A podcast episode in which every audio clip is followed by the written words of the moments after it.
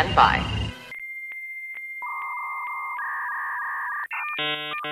Hello, this is Penn Jillette. The possibility exists that if I were to actually listen to the lackadaisical Librocubicularist podcast featuring host Jordan Maywood, I would potentially enjoy it. A ringing endorsement. Potentially enjoy this episode, which will start after the other half of my magical comedy duo Teller gives us a countdown. Take it away, Teller.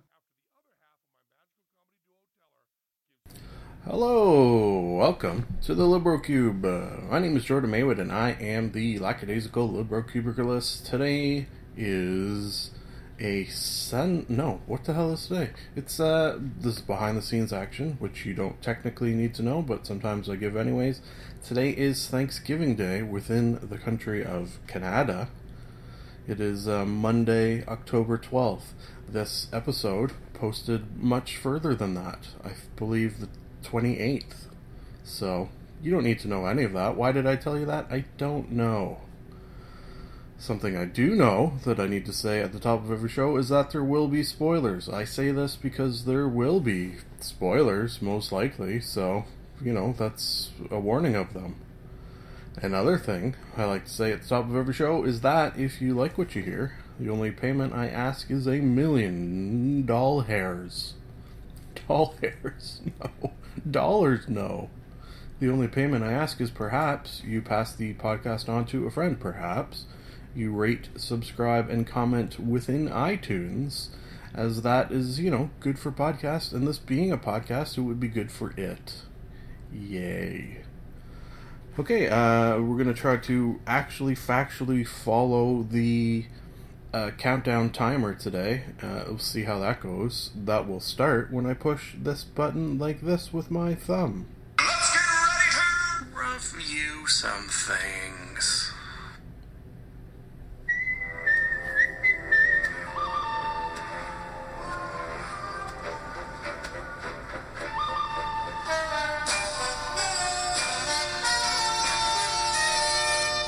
Movie monologue. Today's movie monologue sponsor is the Real Adult Haunted House, which has things like taxes, taxes, taxes, uh, job loss, awkward social situations, um, cancer. You know, actually, factually, real scary things. Thank you, sponsor. Okay, looks like I've got uh, three movies, so there is potential that I could fit them all in within the allotted time, although it has just about never happened that way. So, you know, my hopes are not. excuse me, my hopes are not high. What is high is uh, some scenes in this movie where drugs are done. Ah, segue. Uh, this movie is called The D Train. Uh, let me read the IMBD, which may help you to understand what the movie's about. Hmm.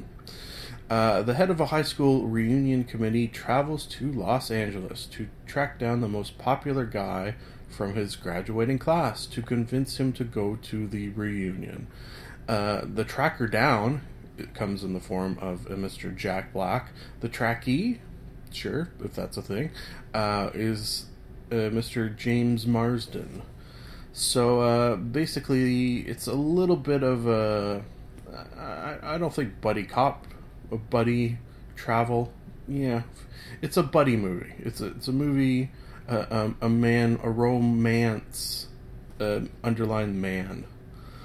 Uh, what's another thing you would call this? It's where the two guys are the the main characters of a film, and they have their sort of ups and downs throughout the film of a usually actually you know what this takes it a little bit further uh, usually in a movie like this like your you know planes trains automobiles uh, get hard most recently uh, i can think of as an example uh, it's it's two guys who are uh, they don't really they're they're friends and then they're not friends and then at the end of the movie they're friends again. Uh, this takes it that sort of slight step further, and when Jack Black goes to visit this guy, finds out that he's a bisexual and um, has some sex with him, which uh, a Jack Black uh, homosexual sex scene is probably not something I would put high on my list of things that I want to witness. No offense to Jack Black. uh, or James Marsden, but uh, yeah. what the fuck? That can't be right. Well, there's no way that's right. I haven't been talking for five minutes. That's that's impossible. What am I playing this at super speed or something? Uh, anyways, uh, yeah, well, maybe it has been five minutes. I don't know what's going on. Okay, so uh, yeah, technical difficulties perhaps are brewing. Shit. Uh, there's some laughs, there's some cringes, there's an interesting story, and uh, rating wise, I'll probably go three out of five, which, as you know, is uh, enjoyed while watching. Other than that scene, uh, but probably wouldn't watch again, which uh, I think fits well for the D train. Uh, okay, so moving on to Me and Earl and the Dying Girl. Uh, this movie was very, very sad. There may have been manly tears shed by me. Uh, high schooler Greg, who spends most of his time making parodies of classic movies with his co worker Earl, finds his outlook forever altered after befriending a classmate who has just been diagnosed with cancer. Oh, Jesus. Okay, so uh, probably one of the biggest spoilers of this movie, uh, which I'm tempted not to say, but I'm more tempted to say, something they did that uh, literally uh, dropped my jaw. My jaw dropped. Uh, and I'm giving a, a further warning here of spoiling this movie. Uh, at the beginning of the movie, which is narrated by the main character, uh, Greg, who's played by Thomas Mann, he says uh, about the girl with cancer, you know, don't worry, she's going to be fine in the end. Uh, you know, this is to have a happy ending. Don't worry. He like he literally says basically those exact words, and then um, at the end of the movie, the girl dies of cancer, which I, I think that added level of shock that uh, that that added maybe was why it was extra sad and more sadness mingled with anger that he friggin' lied and the whole movie you're kind of you're, you're it's almost like you're you're laid back a little bit you know things are going to turn out well and then when they don't turn out well the combination of incredibly sad with the anger over being tricked uh, is just very very emotional. So uh, I, I'm I'm happy he lied on the the sort of level of having a movie that makes me feel very strong emotions, uh, and then angry because f- I feel bamboozled. Yeah. Uh, on the note of rating, I'm gonna go five out of five. Just a really incredible movie, and would recommend it um, without being spoiled. So, hopefully, you uh, didn't get spoiled. And fast forward where I gave so many warnings there. Let's hope. Let's hope. Uh, okay, so moving on to the last movie called The American Scream. Oh, yeah. Uh, an original documentary which follows three families in a small seaside town in Massachusetts as they prepare for their annual homemade haunted houses. Uh, so this movie, actually, because of when this uh, podcast episode is going to drop, which is the technical term, uh, right before Halloween, this kind of works out well. Uh, so it's three families who live uh, within miles of each other in the same sort of neighborhood, who each year create seemingly more and more elaborate haunted houses on their properties every year for Halloween. Uh, and, and they go friggin' nuts quite literally, seemingly. Uh, there's there's uh, there's many many laughs at the sadness of their exploits.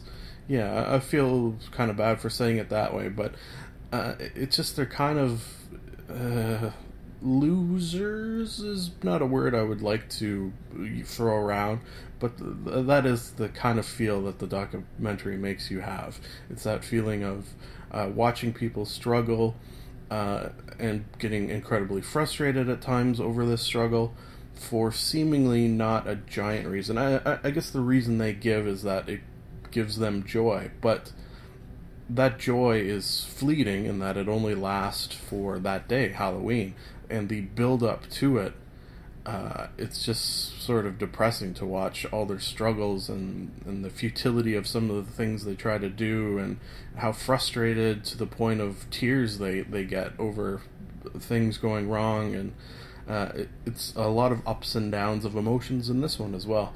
Uh, and a lot of laughs um, that probably you'll feel a little guilty for laughing at which is not necessarily a bad thing uh, rating wise, I'd go four or five. Really, really enjoyed this one and would recommend it. Okay, so what's going on with this timer? I'm going to push it again and we'll see what's happening. Okay, something strange going on. I'll probably have some edit points here. Let's see, minute 11. There we go.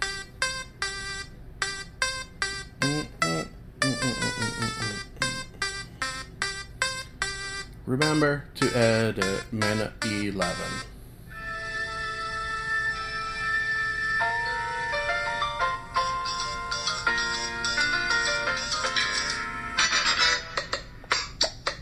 Television talk. Today's television talk sponsor is the Drowned Ghost Laundromat. Oh, thank you for that, Drowned Ghost Laundromat. Today, we're going to be talking Doctor Whoozles. Yes. Uh, yes, so what I think we'll do is I only planned on talking about one episode, but uh, because I watched another one yesterday, maybe we'll throw both in here. Yeah, that makes a sort of sense. Okay, so um, furthering my additional spoiler warnings, I'll, I'll, have some in this for sure for Doctor Who, which uh, I think for me, uh, personally, Doctor Who spoiler warnings are the most important of all spoiler warnings that there are, really, uh, because it's a very spoilery show. Uh, if that is a is a word or a phrase that makes sense, which I think it is. Okay, so uh, first we're going to talk about Under the Lake. Uh, this episode does something that seems to be a friggin' theme uh, this season, and that is killing a main character. and then seemingly uh, the viewing audience, myself included, scratching their head and saying, "Okay, there's no, there's no way in hell this person is dead." In this case, it was Doctor Who. uh, yeah. So uh, the last episode was it the last? Yeah, I guess it must have been the last, or was it this one? Oh, now I'm a little confused. No, no, no. Uh, yeah, it, it was this one. This episode ends, and spoileries with seemingly the doctor being dead.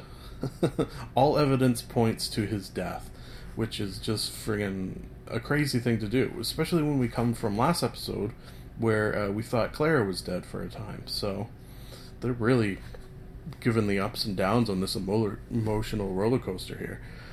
Um, it all takes place underwater in like a, not a submarine but like an underwater base where the TARDIS has taken the Doctor and Clara because shit's going down. Uh, the shit in question is seemingly ghosts, or are they? Uh, I think I can uh, get away with not talking about too much what it actually is, which, uh, in a sense, means it's less spoiled because uh, I've pulled you in with my interest of the Doctor being dead, but haven't explained any it, any of it, so that will make you think, huh, maybe I should really watch this to find out what the answer is. Oh, okay. Uh, okay, so uh, the episode that follows that is called Before the Flood, which sort of explains how he's not dead. Um, uh, I'm kind of not wanting to talk about this one either, but what I do want to talk about is things I've been seeing online as far as Doctor Who. So, this is sort of more of a tangent than talking about the episodes in particular. Uh, the tangent comes in the form of uh, seeing a lot of rumory, uh, strong evidency, rumory things that uh, Doctor Who next season may not, in fact, uh, happen or happen differently than normal. And I did air quotes there. Uh, apparently, this is one of, if not the most least watched season of Doctor Who. Uh, maybe not ever, but a steadily sort of declining viewership has happened since uh, Peter Capaldi has taken uh, taken the office of Doctor Who, which uh, is sad that that's happening, uh, and I, I can kind of feel why it has happened. Uh, it's just such a, a jump from your sort of typical Doctor Who to Peter Capaldi.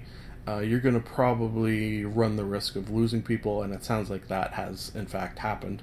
Uh, on some levels, I can see it. Like he, uh, because he's not uh, likable. Yeah, he's just not really that likable. It, it kind of makes me sad that people may see his episodes for the first time and think, uh, I don't really like this show. That guy's he's he's not very nice. Uh, yeah, pass.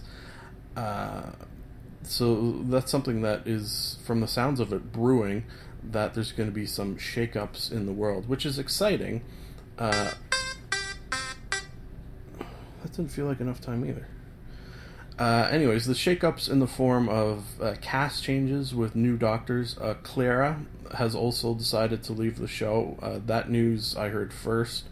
Uh, I recently got her autograph too, so good thing I got it, I guess, before she moves on to other things.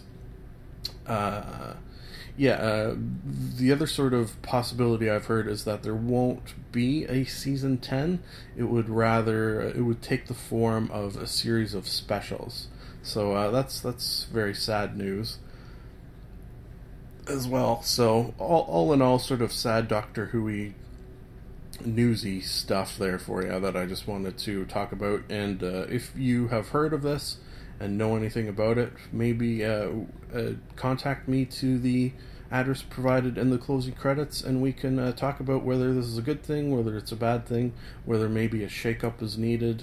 Uh, I don't know. I'm interested to hear your thoughts. Let's move on, though, by pushing that button that I just pushed.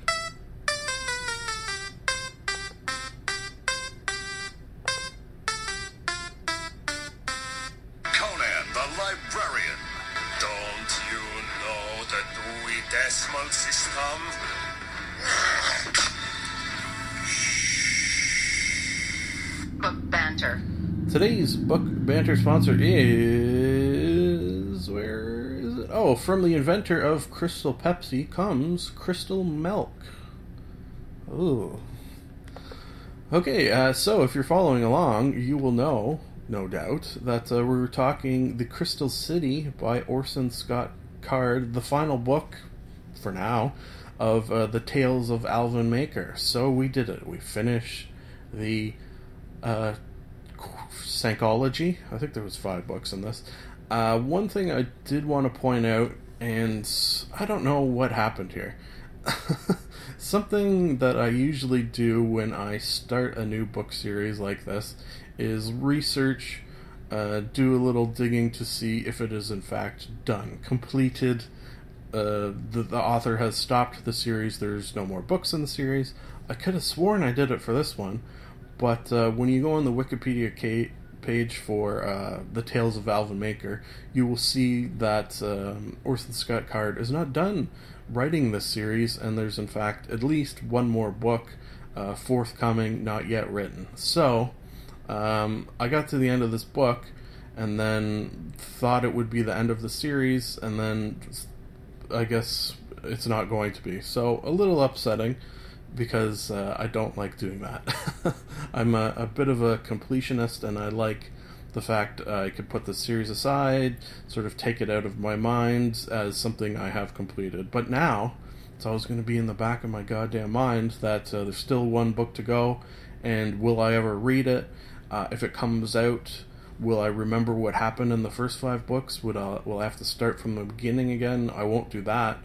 Uh, so it, it's sort of that feeling of it's going to always be hanging, and I don't like it. What I could do is just read maybe the synopsis, uh, a very detailed synopsis of the last book, and maybe that would uh, scratch the itch in my brain.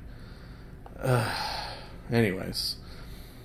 Uh, okay, so the Crystal City. Uh, this was better than the previous book. Uh, the not wrapping up of things was a little disappointing.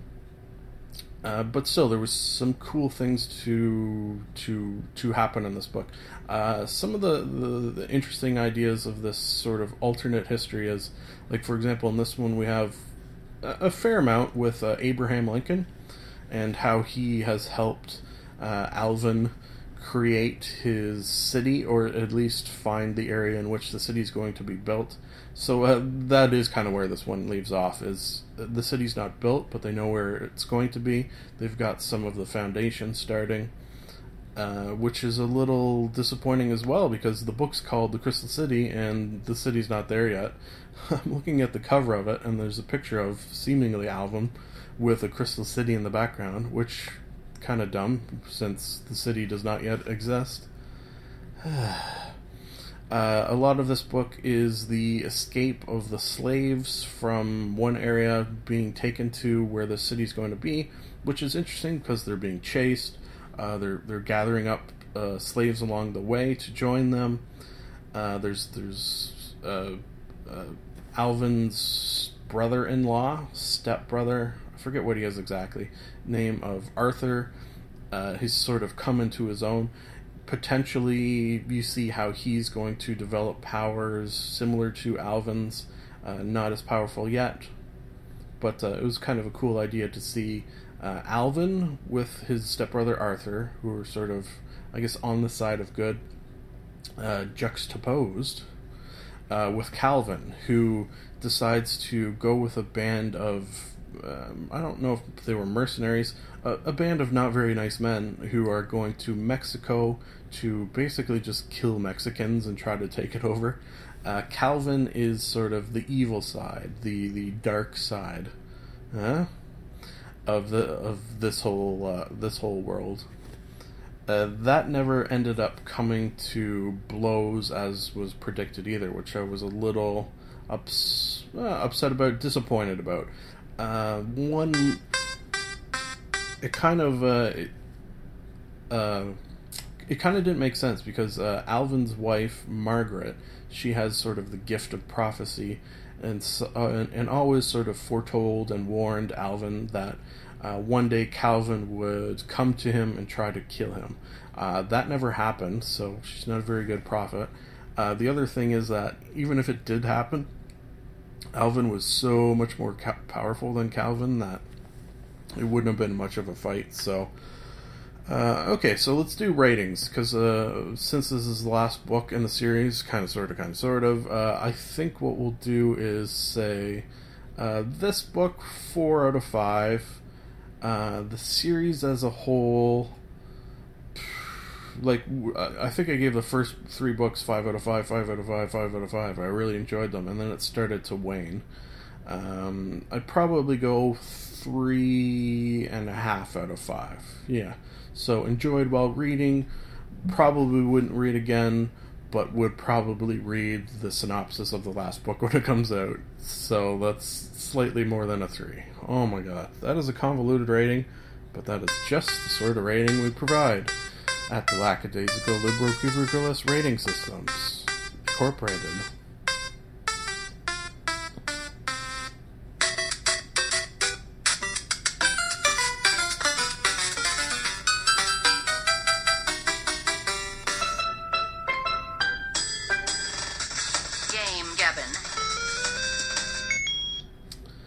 Okay, today's game Gabbin' sponsor is the Magic Wand, which is of course a fantasy themed male strip club. Thank you for that sponsorship, in which I have two games to talk about in this game Gabbin' sec- seg- segments.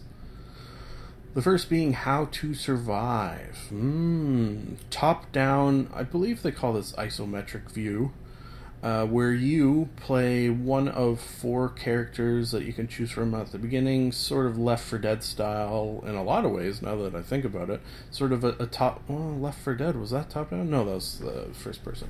Anyways, yeah, sort of very Left 4 Dead e actually. Now that I think about it, uh, some different elements like uh, crafting and you're not really going from point A to point B per se. It's more of a a series of islands that you're inhabiting, going from one to the other, back and forth. I think there's three or four.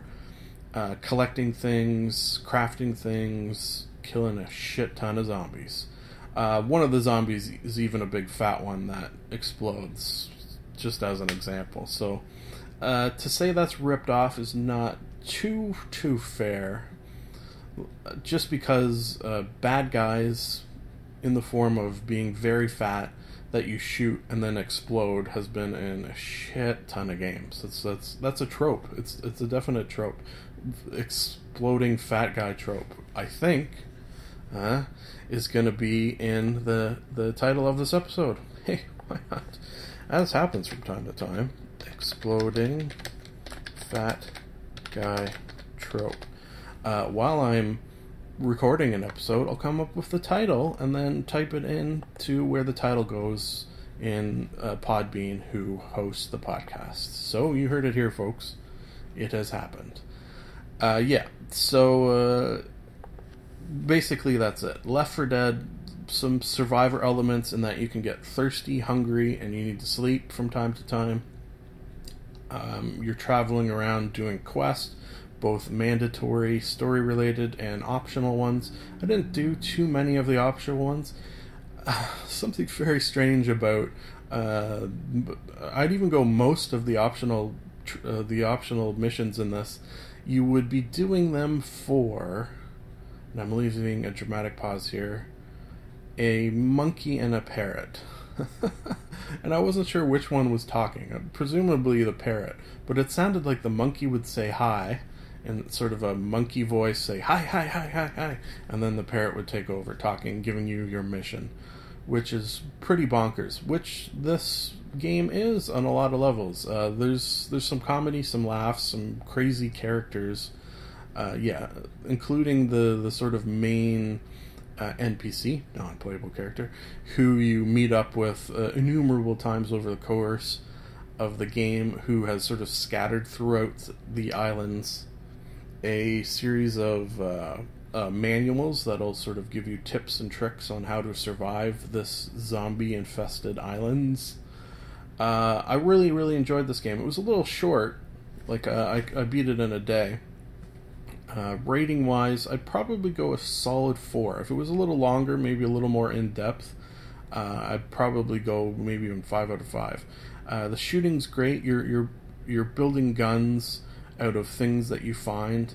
Uh, I found uh, a bow and arrow worked really well, and uh, th- there's also an RPG element a little bit. Uh, there's a skill tree that's not too too in depth really. Uh, that could have been flushed out a little bit more, and I would have liked it. If they ever make How to Survive 2 and sort of build on what they've got here, uh, I think this is a potentially very, very fun an interesting game that uh, could have much more to it, and I would enjoy it. So uh, I would recommend it. Okay, so we got a, a double game, Gabbin'. Uh, number two, we've got Magicka, colon, Wizards of the Square Tablet. Mm. And we're out of time, so obviously you don't have much time to talk about that. Uh, it's an interesting game. Uh, you're moving from left to right, as you do in a lot of games, as you read from left to right. Uh, you're a wizard. You've got uh, spells that are sort of coded to six. Was it six or seven or eight? Six or eight? I think it might be eight. Yeah. So eight keys on your keyboard. Uh, each of them is a spell. Uh, and then you use your mouse to activate them. So you'll click a key, uh, say one with a fire, with a with a, a, picture of fire. Then you click your mouse and you'll shoot a fireball. Uh, now that sounds interesting because I've never really played anything like that, but it also sounds sort of cumbersome. Why couldn't you just have a button fire that when you push it, it fires? Because the sort of interesting mechanic here is that, say, if I push the fire button and then I push the lightning button, and then I push the fire button again, then I'm going to have a spell ready that can do all of those things at once. So it's going to be a fire lightning bolt. And then there's because there's eight buttons, there's a, quite a number of combinations of things you can do. So, for example, I push the life button and the shield button, and then click on myself. I'm going to get a life shield, or a fire button and shield button. I'm going to get a fire shield uh, life button, press it four times, click on myself, I'm going to heal myself. There's just so many combinations of things you can do. Uh, and the bad guys, depending on what combination you use, are uh, more susceptible to certain things. So there's a definite element of strategy there, which is pretty challenging just because uh, eight buttons, uh, different bad guys coming towards you trying to kill you, uh, makes it uh, a little frenetic. Uh, a little too frenetic, you might say. And I just did. uh, it, it, there was some fun to be had, but not enough to keep me sort of interested for very long, to be honest. So, uh, because we're out of time, we'll just sort of cut it off there as I cut off the playing of that game when I stopped having fun and say two and a half out of five. Mm, with the potential that uh, if you like this game at the beginning uh, and stick with it, you could have more fun than I did. Oh boy, convoluted. Yes.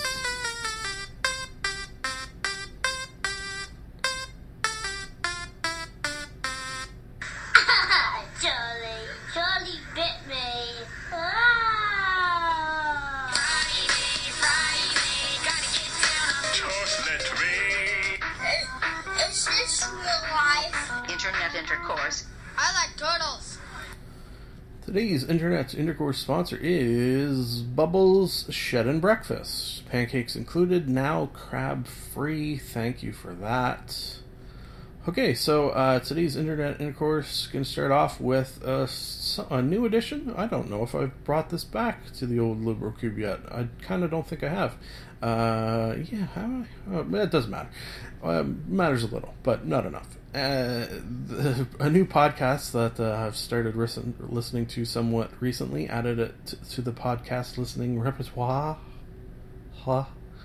Uh, Trailer Park Boys podcast, simply named uh, you know what? I think I have spoken of this before. Anyways, uh, I wanted to bring it back again because episodes 7 and 8 of the podcast were interesting in that episode 7 had a special guest in the form of Snoop Dogg, and episode 8 had a guest in the form of Jay Baruchel. Uh, so, very, very interesting that the Trailer Park Boys get seemingly uh, large guests in the sort of world of pot smoking. So uh, cool. I wonder if they'd ever get Doug Benson on. Yeah, I think Doug. Uh, I think the Trailer Park Boys were on Getting High with Doug, if I do recall. So uh, they owe each other, I guess you could say. Uh, I'm gonna try to speed through these and actually fit them in. Uh, just recommend listening to those in general for the reason that they're funny. Uh, one thing I'm curious about is how do in the world of the Trailer Park Boys, these three guys who never get out of character, how do they explain the fact that they uh, know Snoop Dogg, for example? Like, like what is the logic that guys who live in a trailer park in rural Canadian, uh, what is it, Nova Scotia? I think that they live. How, how do they know Snoop Dogg in, in this world they have created? Which uh, I think he's going to be on an episode of Trailer Park Boys. Uh, when I say is going to be on, uh, is on. Just I haven't seen the episode yet. Okay, so moving on to. Uh, oh, I brought back a top 10 from Watch Mojo, which I felt like I hadn't done in a while, but this one sort of jumped out at me because uh, I find. Well, let me just tell you what it is top 10 secret video game levels. Interesting. Uh, yeah, I, I find on Watch Mojo, for myself personally, I always gravitate more towards the video game related ones, um, just because they're they're very well done and it's a subject I, matter I like, and I, I don't know, it's just more than the other ones that they post. The the video game ones seem to grab my attention more. Uh, this one was interesting, in that. Uh, I guess I recognize most of them. I, I brought a couple of examples. Uh, the first is probably one of the most famous. It's the cow level in Diablo. Uh, this is back in the day when it was hard to find resources for things like how to find secret levels in video games. So the internet, I guess that it existed, but uh, not everyone had it, and it wasn't easy as it is now, where you could just type in anything anywhere. There was a little more, little more to it than that. So I think I did. I I definitely played Diablo uh, one and two. Two being one of my favorite most favorite PC video games of all time that I played, oh, like hundreds of hours of. Um, I think I did do the the cow level. It, it's basically you go through a portal uh, where there's a bunch of cows that try to kill you. That's it. Uh, so let's move on to uh, Super Mario Star levels. Uh, this is, I, yeah, I guess it's a secret, but most people found it and knew about that. In Super Mario for the Super Nintendo, uh, there's a bunch of levels that are located on sort of a star grid that you can play. And they were secret, which, uh, yeah, I guess they are. You do have to do things that you might not normally do to find these. Uh, I don't really remember those. The when watching this, the, one of the things I think of my love, my like of Watch Mojo video game related things is it sort of makes me want to replay uh, these things. So this made me want to dust off Super Mario and, and look at these star levels because I don't really remember what they were. I remember some of them were tricky though.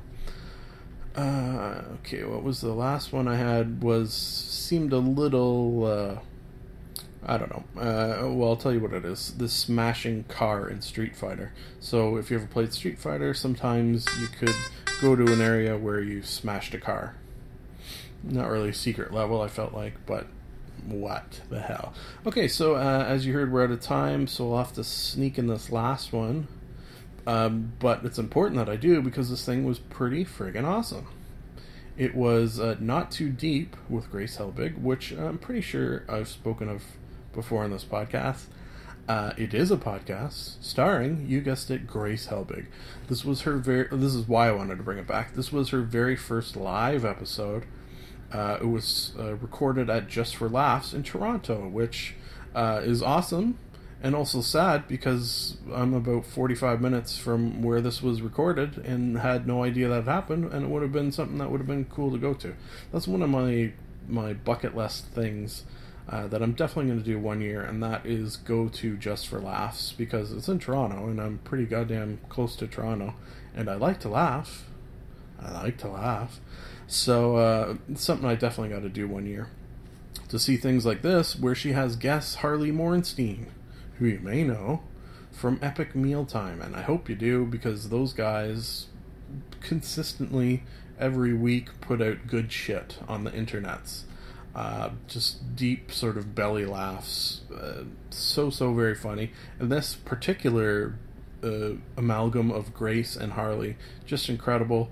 Uh, combining making me laugh on several occasions, which I like, as I've just mentioned, uh, with uh, being interesting to hear them sort of interact with one another, because both famous internet peoples but seemingly very different people, uh, and then also seemingly get along very well whenever they interact with one another, which is, I think, why I like this. It's uh, Harley reminds me a little bit more of myself. Um, Grace maybe a little bit like the Misses. Now that I think about it, on some levels, the Misses is a little Grace Helbiggy. So uh, maybe I'm I'm sort of uh, using that as a reason to uh, like it more, picturing myself and the missus doing this. Hmm, how about that? Got a little psychology ish there at the end. Uh, and this is the end, which means, I should say, as I like to do from time to time, that it is nice to be nice to the nice.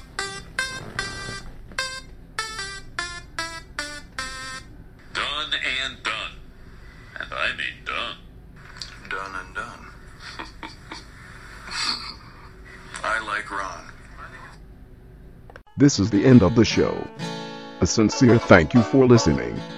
Time to plug some things, and I do not mean butts. You can like us on Facebook. You can follow Jordan underscore Maywood on Twitter. You can subscribe and comment on iTunes. Lastly, if you would like to contact the podcast, you can email jordan.maywood at gmail.com. I would like to conclude that I am not a robot and that I have a theory. I've got a theory that it's a demon, a dancing demon. Nah, something isn't right there. I've got a theory. The best is yet to come, and babe, won't it be fine? You think you've seen the sun, but you ain't seen it shine. Wait till the warm up's underway. Wait till our lips have met. Wait till you see that sunshine day. You ain't seen nothing yet.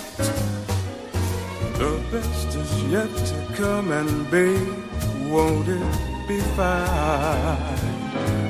The best is yet to come. Live long and prosper.